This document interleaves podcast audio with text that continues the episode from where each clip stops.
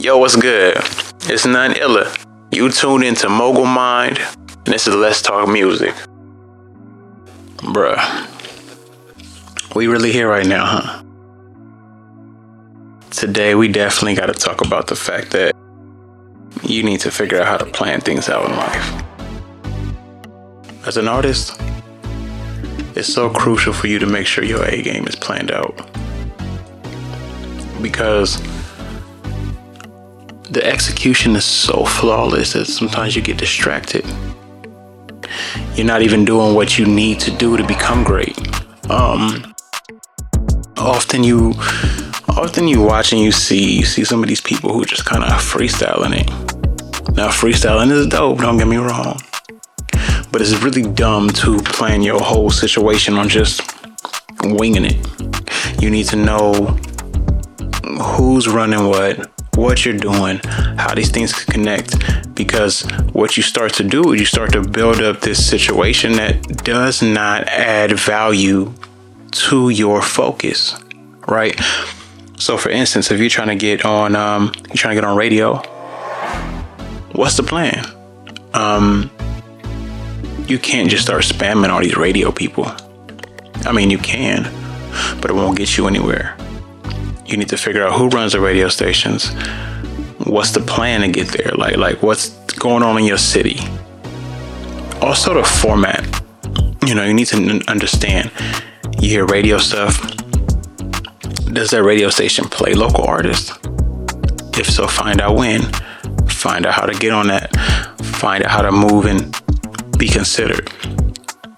That's just one example of figuring out your plan of attack in that instance.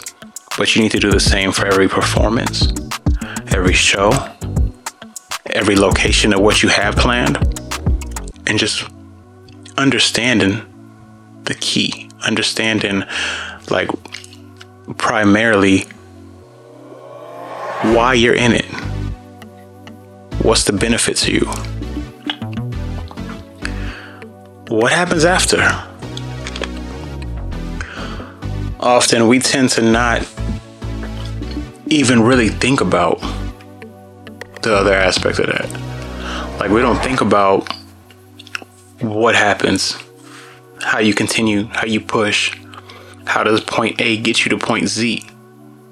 Some people just think point A, point A, point A, point A, point A.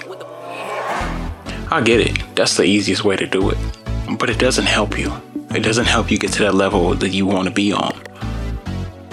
Because you're not planning if you figured out that if you perform enough shows, open up for enough people, build enough of a fan base, that you can eventually throw your own shows, that you can eventually headline your own shows, that you can eventually get paid to do your own shows, and you put a plan of execution, guess what?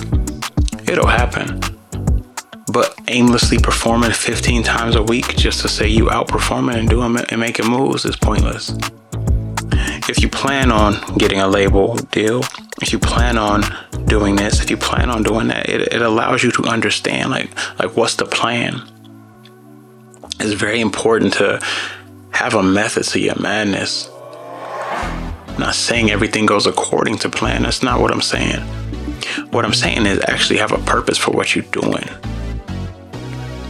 If not, you can go in the studio seven days a week, seven nights a week seven afternoons. Record, record, record, record, record, record. Stop. Record, record, record, record. Jump on your social media and be like, yo, I'm recording. That's dope.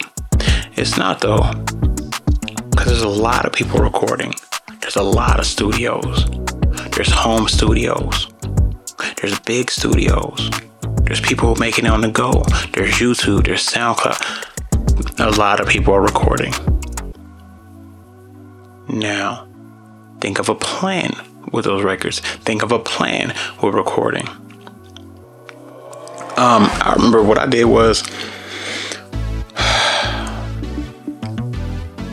I will always say this I'm a lyricist to the core. I'm a technical rapper. I wanted to dissect the beat and chop it and flow like 15, 16 ways, you know what I'm saying? Really, it's like four or five. But point is, I want to chop and do what I can to, to make that beat mine across the board.